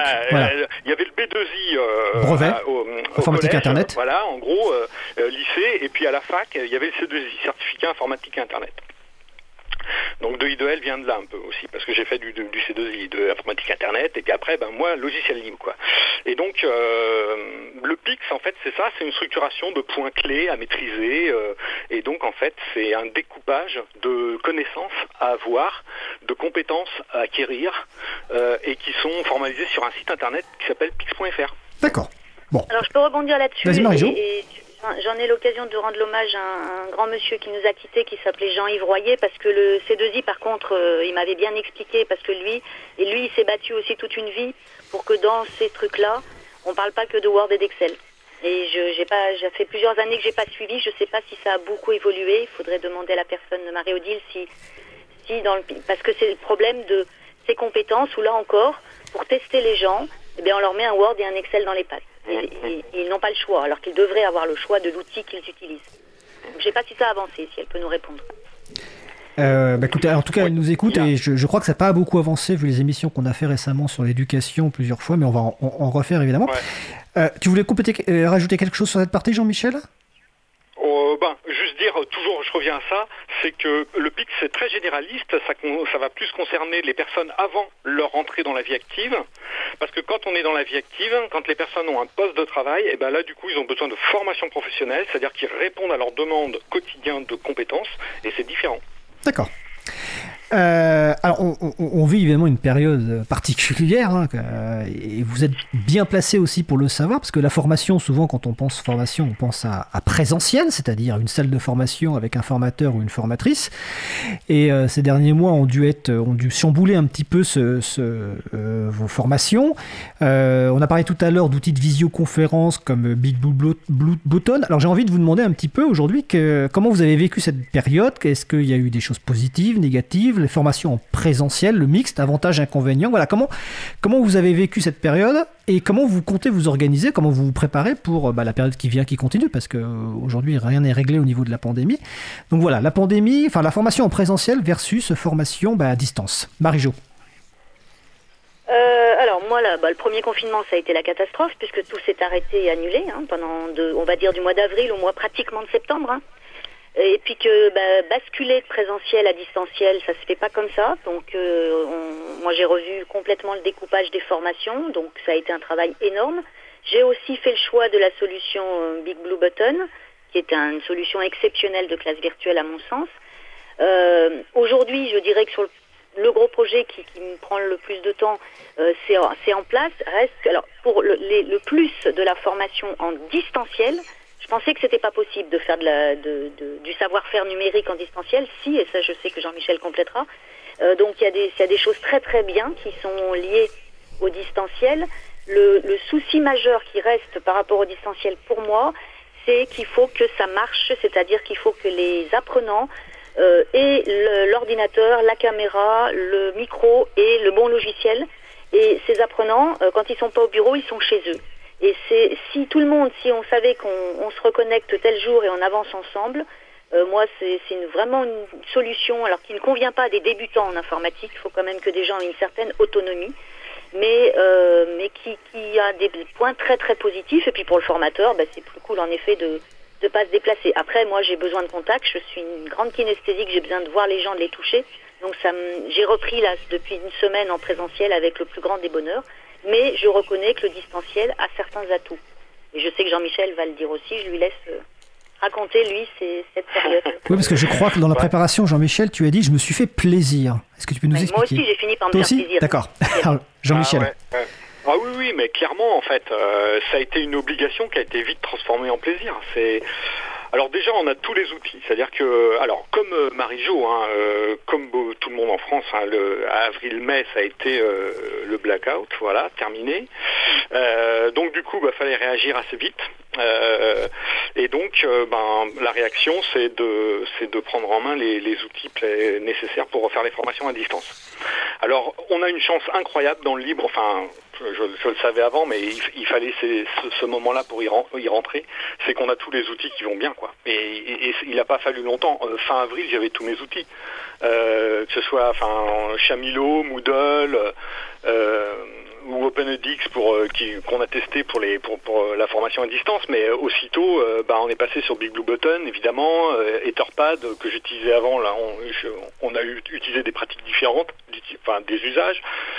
Euh, collabora en e-office dans Nextcloud, Lime Survey pour les formulaires et les, procédures en ligne. Enfin, on a, on a tous les outils. Donc déjà, ça. alors ensuite, là où ça a été un plaisir, en effet, ça a été de pouvoir euh, monter des, procédures pédagogiques, enfin de transmettre, du, apprendre à transmettre du savoir d'une autre façon. Et donc, comme on maîtrise tous ces outils-là, ben, du coup, ben, on a placé les bons outils au bon, endroit où on avait besoin de les avoir. On a monté en fait euh, ce qui était nécessaire. Euh, les premières formations au mois de mai, depuis les premières formations au mois de mai, je n'ai pratiquement fait que de la distance, que de la formation à distance. Alors ce qui a changé aussi, c'est que toutes les formations qu'on faisait, puisqu'on se déplaçait sur toute la France, même au-delà, et eh ben quand on se déplace pour une formation de 2, 3, 4 jours, ben, du coup euh, euh, on essaye de condenser la formation, mais là c'est plus pareil. Avec la formation à distance, et eh ben, du coup on a découpé en matinées. C'est-à-dire que maintenant toutes les formations, c'est une demi-journée. Donc euh, des plein de matinées comme ça, toutes les matinées sont prises pour faire des formations. Et ça, ça devient plus flexible aussi pour les stagiaires. C'est-à-dire que du coup, dans la même journée, ils peuvent être en formation le matin et puis travailler à leur bureau l'après-midi. Enfin là, en l'occurrence, c'était pas le bureau, mais c'était chez eux. Mais d'une manière générale, la formation à distance, ça a apporté euh, pour nous euh, euh, de nouveaux usages avec de nouveaux outils un plaisir de travailler sur un temps découpé. Voilà. Alors, euh, j'ai une question justement sur ces nouveaux usages, mais juste avant, euh, est-ce que la formation euh, à distance est plus fatigante pour le formateur et la formatrice? Et même question pour les personnes qui suivent la formation par rapport à une formation purement présentielle. je ne sais pas qui veut répondre à la question. Alors là, là moi, je, très clairement, en présentiel, je suis épuisée, lessivée à la fin de la formation, mais mes stagiaires aussi, il hein, n'y a pas de souci. en distanciel, c'était les stagiaires qui me disaient c'est épuisant épuisant parce qu'ils sont à fond. Parce que quand il y a un groupe, il y en a toujours un qui est en retard, qui va poser une question, les autres peuvent se reposer. En distanciel, euh, bah, c'est chacun de son côté, ça c'est très compliqué aussi. Quand ils étaient à deux, c'était quand même plus simple pour eux. Il n'y a pas cette entraide qu'on a dans une salle de formation. Les gens s'entraident. Donc là, ils sont très seuls. Et ils, étaient tous, des bons utilisateurs qui me disaient c'était super, mais je suis épuisé. Donc euh, voilà, moi je pense que c'est beaucoup plus reposant pour le formateur, à mon avis, alors peut-être qu'en distanciel aussi, j'ai une certaine dynamique qui fait que je me vide complètement, mais pour moi c'est beaucoup plus reposant et c'est le côté aussi positif. je suis d'accord, hum, c'est ça. C'est plus reposant pour le formateur, c'est peut-être plus de tension pour les, pour les stagiaires et c'est pour ça qu'on a découpé les formations en demi-journée. Voilà. Pour moi, une journée de formation, c'est trop lourd. D'accord. Ah, il y en a que là, il y en a où ça, ils ont apprécié parce que certains sujets, comme euh, en respectant des pauses, hein, comme en présentiel, hein, moi je fais 15, 15 minutes de pause par demi-journée, que ce soit distanciel ou présentiel. Euh, donc en respectant les pauses, j'ai pas vu le temps passer. C'est là où j'ai fini par me faire plaisir. Je m'étais dit une journée, ça va être monstrueux. C'est ce que disaient les gens en disant passer une journée euh, derrière son ordinateur, ça va être monstrueux. Et en fait, comme ils pratiquent, puisqu'on est quand même sur de la pratique dans nos outils bureautiques, enfin numériques, eh ben, du coup, ça passe très très vite. Mais je pense que c'est lourd et qu'il vaut mieux, en effet, privilégier du demi-journée plutôt qu'une journée entière. Mais ça se fait aussi. Mais tu as raison. Hein. D'accord. Alors, je précise juste qu'il nous reste euh, une petite dizaine de minutes. Avant de poser une nouvelle question, j'ai juste précisé que l'ensemble des outils qu'on a cités, vous pouvez les découvrir hein, sur le site du collectif, euh, notamment en tout cas sur le site du collectif euh, Chaton, donc Chaton avec un S, un chaton.org, qui est le collectif des hébergeurs alternatifs, transparents, ouverts, neutres et solidaires, notamment euh, Big Blue Button, qui est un outil de visioconférence et de classe virtuelle. Et justement, j'avais une question, Marie-Jo. pendant la préparation, si je me souviens bien, tu m'as expliqué que donc cet outil de classe virtuelle propose la vidéo, le partage d'écran, mais aussi une zone de chat et, tu m'as dit que des gens qui ne s'exprimeraient pas en présentiel s'étaient exprimés euh, sur la zone de chat. Est-ce que tu peux me faire ce retour d'expérience? Des gens dans un groupe, alors en plus, euh, toujours pareil, euh, Jean-Michel, un des groupes, on peut avoir des problèmes de hiérarchie, on peut avoir des problèmes de grands timides ou de grandes gueules. Et eh ben des gens qui n'auraient pas ouvert la bouche dans un groupe donc ça c'est le rôle du formateur de, les, de, les, suivre, hein, euh, vont facilement poser la question sur le chat, euh, commenter quelque chose. et puis il y a le chat privé aussi, il y a ceux qui vous écrivent. Alors ça c'est compliqué à suivre, le chat public et le chat privé qui consiste, je l'explique en deux mots, on a un outil de chat, quand on écrit, tout le monde voit ce qu'on écrit, mais on peut aussi écrire sur Big Blue Blotton en privé à quelqu'un, c'est-à-dire qu'il n'y a que la personne. Donc moi j'avais des gens qui me posaient des questions en chat privé, ils ne les posaient pas au groupe.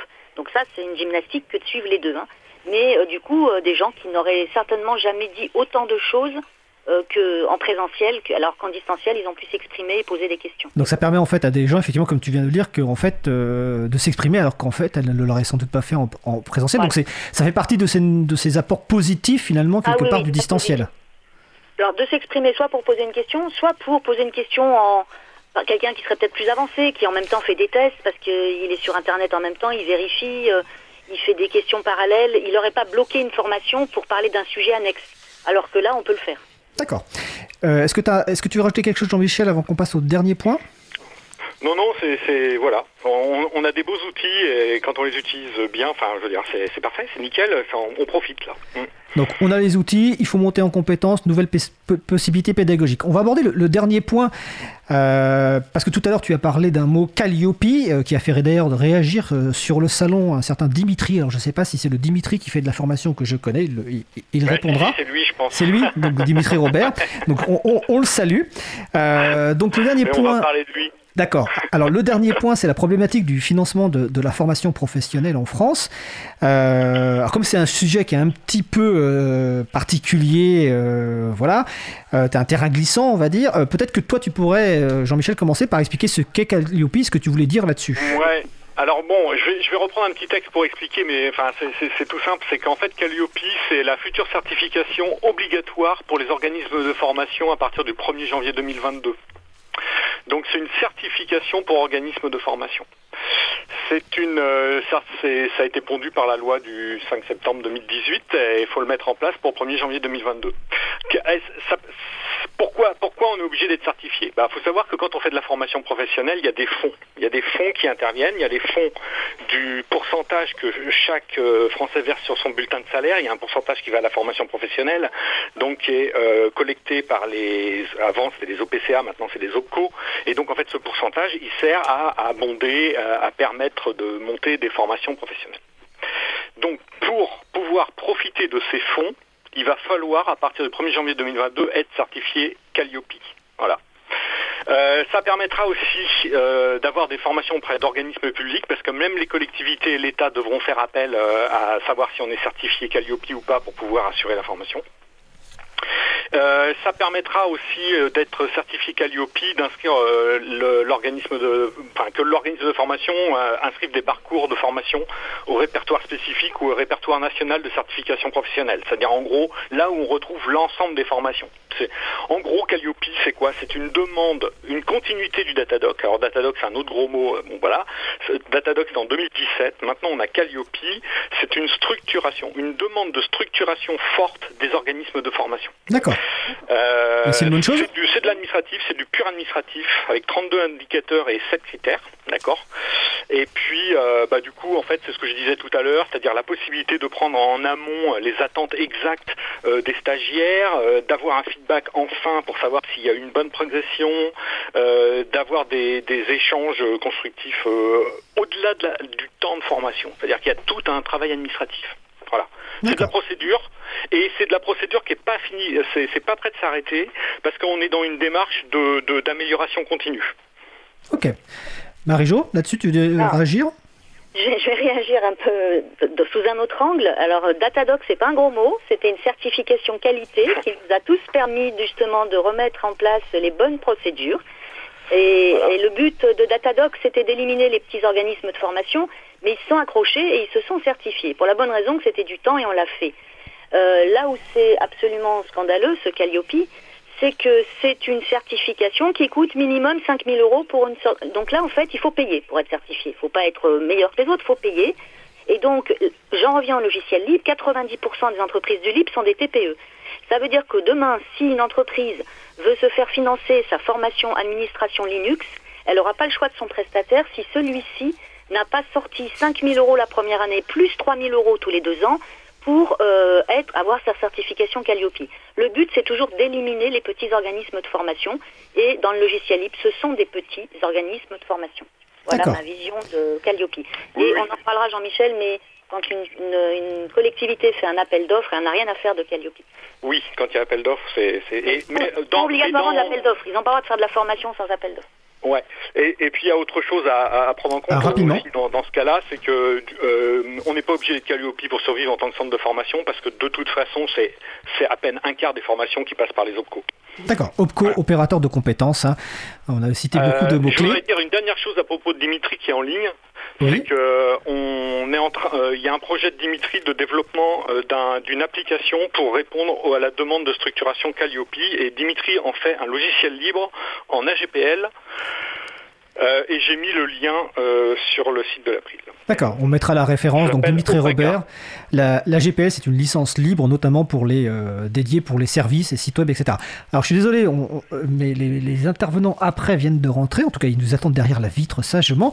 Allez, il nous reste deux minutes chacun et chacune pour, bah, si vous avez un message à faire passer, un résumé ou une actualité ou un besoin. On va commencer par Jean-Michel, mais vraiment deux minutes maximum, Jean-Michel. Euh, ben, L'actualité, c'est toujours d'améliorer le catalogue et d'avoir des spécialistes qui sont capables de défendre des logiciels libres qu'ils apprécient. Donc, euh, c'est de trouver des personnes qui se font plaisir dans la formation pour, pour, pour, monter des, des formations, d'en avoir plus. Euh, l'idée aussi, c'est de bien faire penser à tout le monde que s'il y a des migrations vers le euh, logiciel libre, ben, c'est pas moins cher que du logiciel propriétaire. Donc généralement, ce qu'on dit, c'est que l'argent des licences, il faut le pointer vers la formation professionnelle. Ça, c'est un point euh, qu'on ne dit pas assez, parce que arrêter de payer des licences de logiciels, c'est utiliser l'argent sur des budgets de formation professionnelle parce qu'il faut accompagner les migrations. C'est le changement. Donc euh, ça c'est un voilà. Et puis euh, et puis de dire aussi que quand on, vous travaillez avec des, spécialistes qui sont dans le libre, euh, ce sont des gens qui sont généralement intégrés dans les communautés et que les formations professionnelles c'est aussi un moyen de voir en fait quels sont les problèmes qui sont posés par l'application, voire même les bugs et choses comme ça. Et généralement les formateurs, eh ben ils ont un rôle de faire remonter ces bugs et ces améliorations de logiciels, d'ergonomie et de choses comme ça. Donc faire appel aux spécialistes du logiciel logiciel libre en particulier, c'est de s'assurer d'un bon d'un côté que la personne connaît le, le, logiciel, le métier, le monde du libre, mais aussi en arrière-plan qui peut participer à l'amélioration de l'application. Bah écoute, super Jean-Michel. Euh, pareil, comme euh, dernier mot de conclusion, euh, Marie-Jo. Il a, il a dit pas mal de choses, donc c'est tout bon. En conclusion, moi j'espère que, que M. Covid va nous laisser continuer à travailler, que le présentiel va quand même continuer, peut-être dire n'arrêtez pas tout parce que parce qu'on peut prendre, on prend des mesures, on est moins dans les salles, on met des masques, etc. Donc formez-vous et puis bah, bien sûr avec des gens qui connaissent et qui sont passionnés euh, par l'outil parce que parce que sinon ça se passera mal et qu'il y a des, migrations qui se passent mal parce qu'on a pris les mauvais intervenants euh, et que ça se passe mal à la fin. Donc voilà, et en espérant que, cette année se, soit moins perturbée que 2020. Ah bah, c'est tout ce qu'on peut espérer. En tout cas, je conseille les personnes qui cherchent des intervenants et intervenantes de qualité professionnelle et libris de faire donc appel à Marie-Jo Castinel, donc de la société opengo.fr et Jean-Michel Boulet, 2i2l.fr. Bah, je vous remercie tous les deux, puis je vous souhaite de passer une belle fin de journée et à bientôt. Merci, à bientôt. Au revoir.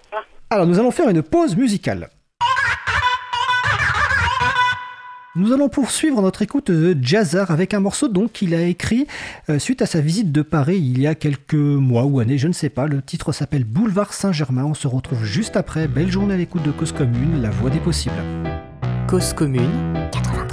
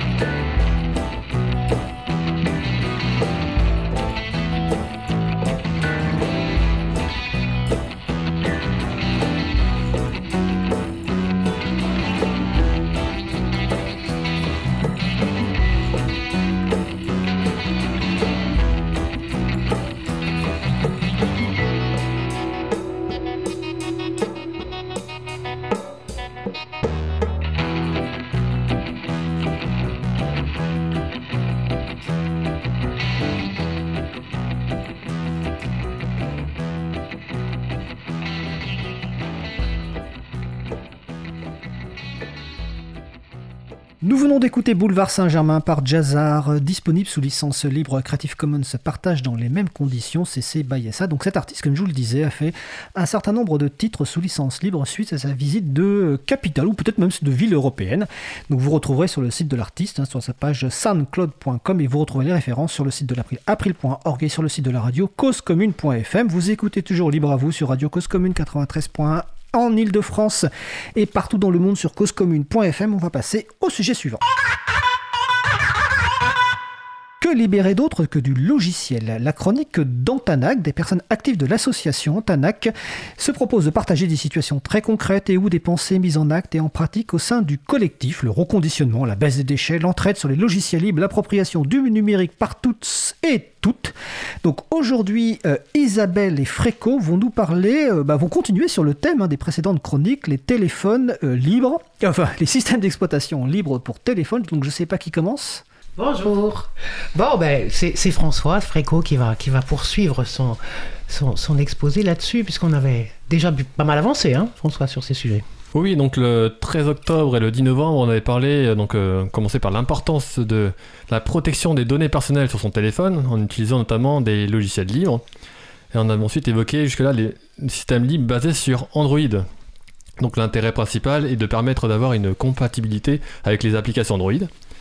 Et aujourd'hui, donc, on va changer, on va parler uniquement des systèmes entièrement GNU Linux, qui ne sont donc pas basés sur le projet open source d'Android, mais bel et bien sur les différentes distributions GNU Linux. Ok, du coup, avec eux, on peut retrouver directement ce qu'on a sur un PC, pareil, sur un téléphone. Alors, euh, suivant les systèmes, euh, oui, mais c'est possible techniquement. Après, juste que les logiciels pour PC sont développés sur un écran d'ordinateur, bien plus grand que celui d'un smartphone. Donc, si vous pouvez concrètement installer des applications pour PC, les utiliser ne sera pas forcément possible. Ça permet quand même de garder ses repères, comme pour les mises à jour euh, euh, sur son téléphone de la même manière qu'un PC. Alors cela dépend encore des versions. Typiquement pour garder les mêmes réflexes que sur un PC, il faudra choisir par exemple la version pour téléphone de Debian, qui est la mère de la majorité des distributions grand public. Et ce système, il est disponible pour quels appareils? Alors ce système, il est encore tout frais et il vient de sortir préinstallé sur un téléphone entièrement libre, le Libre M5 de la société Purisme, qui a adapté ce système en le nommant PureOS, système qui a d'ailleurs pu recevoir le tampon de Richard Stallman comme étant validé 100% libre. Ah, c'est Richard Stallman à valider, le pape du logiciel libre depuis 1984, mais est-ce qu'on peut l'avoir sur d'autres appareils? Alors celui-là, pour l'instant, il vient d'apparaître en version communautaire sur le nom de Mobian, installable sur le PinePhone, un autre appareil spécifique GNU Linux. Alors ici, la démarche du PinePhone est différente de celle du LibreM5. La société Pine64 propose ici un téléphone peu cher avec du matériel libre et laisse le travail à chaque communauté de préparer un système pour cet appareil, ce qui permet de booster le développement des distributions. Mais tu crois, tu penses qu'on peut le, conseiller d'ores et déjà là en pour le grand public ou? Alors là, cet appareil est au départ conçu pour les développeurs des communautés GNU Linux, qui peuvent d'ailleurs démarrer directement un système depuis une carte micro SD externe. Vous pouvez donc tester facilement une distribution parmi la vingtaine de disponibles sans écraser votre système. Ok, on fait comme euh, ça fait penser au démarrage d'un PC à partir d'une clé live USB par exemple. Oui, bah c'est exactement ça, c'est exactement l'équivalent, mais sur un téléphone.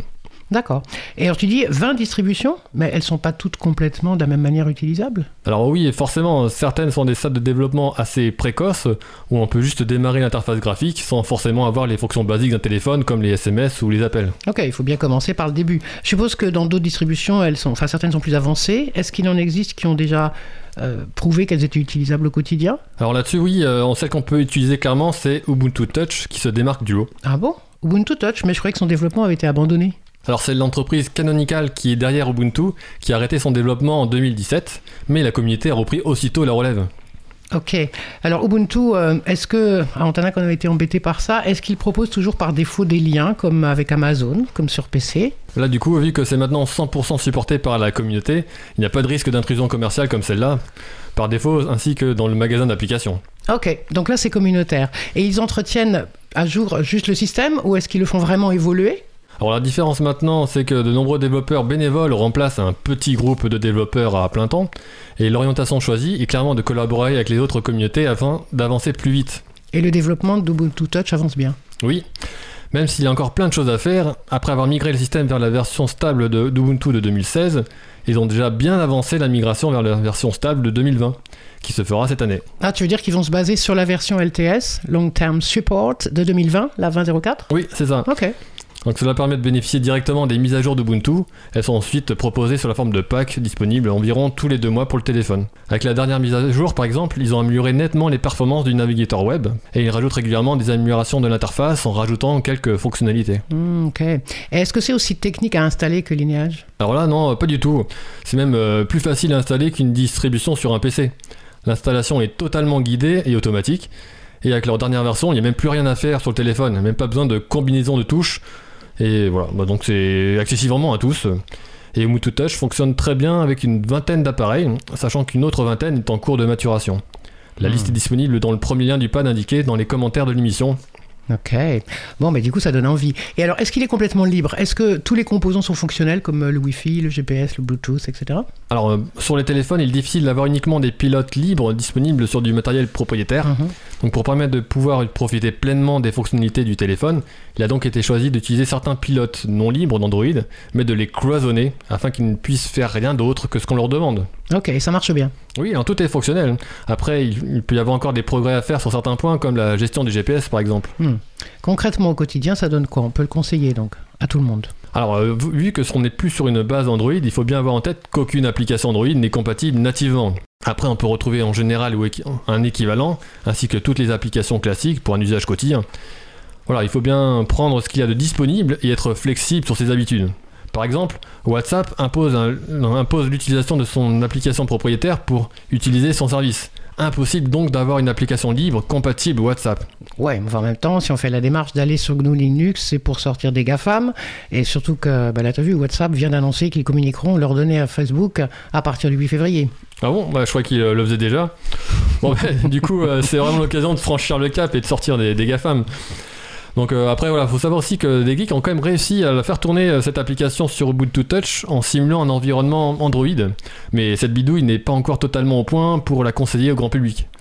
Dans ce cas, sans avoir les mêmes fonctionnalités, il faut se reporter sur une application équivalente comme Signal ou Telegram qui marche très bien pour les messages écrits et dernièrement aussi pour les envois de messages vocaux. Par contre, les appels directs ne sont pas encore fonctionnels, donc dans ce cas-là, il faudra se tourner vers l'Inphone, la seule application qui permet aujourd'hui de passer des coups de fil par Internet, donc le protocole VoIP. Du coup, tu dirais qu'il y a encore un profil type de l'utilisateur d'Ubuntu Touch? Alors j'étais surpris au stand de, de la dernière Ubuntu Party à Paris, où les, où les utilisateurs d'Ubuntu Touch que j'ai rencontrés sont plutôt de l'ancienne génération, sensibles à la protection des données personnelles et qui considèrent le smartphone comme un téléphone plus plus, plutôt qu'un unique appareil qui remplace totalement un ordinateur. Bah, Il y a même des grands-mères qui l'utilisent au quotidien, faut savoir. Ah, Et des grands-pères Ah bah oui. donc voilà, donc euh, forcément, il y a aussi des nombreux geeks comme moi qui sont plutôt hyper enthousiastes euh, de montrer qu'il est possible d'utiliser au quotidien GNU Linux sur son téléphone. Ok, donc toi, tu en es satisfait, ça répond à tous les besoins que tu as. Bah oui, alors moi je ne représente aussi pas l'utilisateur classique. hein. J'ai franchi le pas du smartphone seulement il y a deux ans, donc et directement sur Ubuntu. Donc je n'ai pas et je n'ai aucune habitude donc sur euh, Android. Donc oui, je suis comblé avec ce système fiable au quotidien et qui s'améliore avec le temps, et en rajoutant de, qui rajoute en plus des nouvelles fonctionnalités avec le temps. Tout ça compatible avec d'anciens téléphones disponibles seulement entre 100 et 100 euros, donc entre 50 et 100 euros. Donc euh, c'est vraiment top pour lutter contre l'obsolescence logicielle et l'espionnage des données. Ok, et toi qui n'es pas un grand-père, franchement, t'as jamais eu envie d'utiliser d'autres applis? Alors, euh, à vrai dire, si, il y a quand même une application là, qui, euh, qui m'est utile, c'est euh, Cesium qui permet de payer en June la monnaie libre. Et donc, du coup, tu fais comment? T'as un autre téléphone pour ça? Alors non, mais euh, il y a une solution. Euh, oui, parce que avoir un deuxième téléphone, c'est pas marrant, mais euh, il est possible d'installer plusieurs systèmes sur le même téléphone. Alors du coup, j'ai donc un multi-boot au démarrage, c'est-à-dire que je peux choisir au démarrage de choisir Ubuntu Touch par défaut, ou bien Lineage sans Google, que j'utilise juste pour utiliser Cesium, donc pour la monnaie libre, ou pour faire des démonstrations en gros. Ok, multiboot, donc ça on le fait sur les, sur les PC en Tanac, alors là sur un téléphone, un truc de jig quoi. Comme quoi, c'est vraiment euh, de plus en plus proche d'un d'un ordinateur en fait. hein. Bah c'est ça, c'est pour montrer juste aux gens qu'on peut vraiment s'approprier le matériel. Bon, et alors euh, ton affaire, la Cesium, pour payer en monnaie libre, c'est encore une monnaie alternative euh, basée sur l'euro ça Alors non, ça n'a rien à voir, hein. c'est une crypto-monnaie que l'on utilise sans dépenser un seul euro, sans banque, conçue par et pour les humains, afin de répartir de façon équitable la création de monnaie, plutôt que de confier ce privilège exclu- exclusivement aux seules banques. Mhm. Donc là, c'est un autre vaste programme. Voilà, donc si vous vous vous demandez qu'est-ce qu'on peut libérer d'autre que les logiciels, je vous réponds, la monnaie. Eh bien écoutez, merci Fréco et euh, Isabelle, ça sera sans doute un sujet un jour, euh, la libération de la monnaie. Donc Antanac, je rappelle que le site web c'est antanac.com euh, avec un K. en plus ce sont nos voisins et voisines donc au 18 rue Bernard Dimet, donc n'hésitez pas à les contacter. Et Isabelle anime une autre émission de radio sur Cause Commune qui est un coin quelque part sur l'habitat, donc n'hésitez pas à écouter sur causecommune.fm. Merci, à vous. Et puis, bonne fin de journée. Mais vous restez évidemment avec moi pour les annonces de fin. Donc, nous allons passer aux annonces de fin.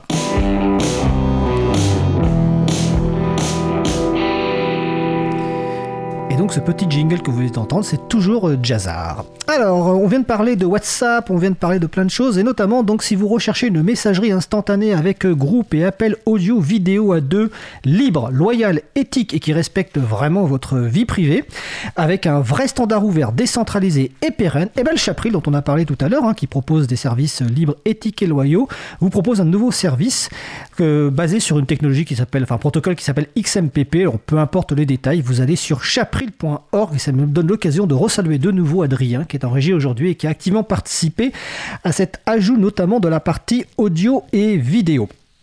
Euh, on a parlé tout à l'heure également de PeerTube, hein, euh, la nouvelle version majeure, donc la version 3 de PeerTube, alternative aux plateformes de vidéos centralisées, euh, centralisatrices à la YouTube. Donc il y a plein de nouveautés dans sa version 3. Donc vous allez sur joinpeertube.org et notamment la diffusion de vidéos en direct que nous testons aujourd'hui. Et je crois qu'elle sera retestée, si j'ai bien compris, vendredi soir à 21h pour Cause Commune pour la présence de Manuquet, le célèbre rappeur Manuquet, un des pionniers du rap en France, mais on vous le confirmera. Jeudi soir, réunion du groupe de travail sensibilisation de l'April à distance comme d'habitude, donc euh, jeudi à partir de 17h15 jusqu'à 19h30. Toujours jeudi soir, nos amis de Parinux organisent la soirée de conversation autour du libre qui sera consacrée à Exodus, la plateforme d'audit de la vie privée des applications Android. Donc ouverture du salon Big Blue Button dont on a parlé tout à l'heure à 20h30, démarrage de la session à 21h. Notre émission se termine. Je remercie les personnes qui ont participé à l'émission du jour. Jean-Christophe Becquet, Marie-Jo Cop-Castinel, Jean-Michel Boulet, Isabelle Carrère, Fréco. Aux manettes de la régie aujourd'hui, le duo Étienne Gonu et Adrien Bourmeau. Merci également à l'équipe qui s'occupe de la post-production des podcasts, Samuel Aubert, Elodie Daniel Giraudon, Olivier Humbert Languin, Olivier Grieco et Quentin Gibaud. Vous retrouverez sur le site de l'April et sur le site de la radio, donc april.org et causecommune.fm, toutes les références utiles. N'hésitez pas à nous faire des retours pour indiquer ce qui vous a plu, mais aussi des points d'amélioration. Vous pouvez également nous poser toutes questions, nous y répondrons directement lors d'une prochaine émission. Toutes vos remarques et questions sont les bienvenues. Nous vous remercions d'avoir écouté l'émission du jour. Si vous avez aimé cette émission, n'hésitez pas à la faire connaître autour de vous. Faites également connaître la radio Cause Commune, la voix des possibles. Notre prochaine émission en direct aura lieu mardi 19 janvier 2021 à 15h30. Notre invité principal sera le député Éric Botorel et nous échangerons suite à la publication de son rapport sur les données publiques et les codes sources. Ce sera mon collègue Étienne Gonu qui aura le plaisir d'animer cet échange avec Éric Botorel. Nous nous remercions de sa présence. Ce soir, si vous voulez écouter de la bonne musique, bougez vos fesses et me faire un petit peu le pigeon, comme dirait Olivier Grieco. Mon pote Mehdi sera en direct sur Cause Commune à partir de 21h euh, depuis chez Moulou euh, pour une antenne libre musicale avec au programme du hip-hop, de la house, de la techno, de la jungle, de la drum and bass. Euh, je l'ai bien dit aujourd'hui, Etienne Ouais, super, je l'ai fait exprès en plus. Comme je vous l'ai dit tout à l'heure, donc vendredi soir à 21h, Manuquet, un pionnier du rap français, sera dans les studios de la radio et on me dit que Manuquet espère qu'il y aura des appels parce qu'il veut échanger avec des auditeurs et auditrices. Donc soyez présentes et présents mardi soir, vendredi soir à 21h sur Commune. Nous vous souhaitons de passer une belle fin de journée. On se retrouve en direct mardi 19 janvier 2021. Et d'ici là, portez-vous bien.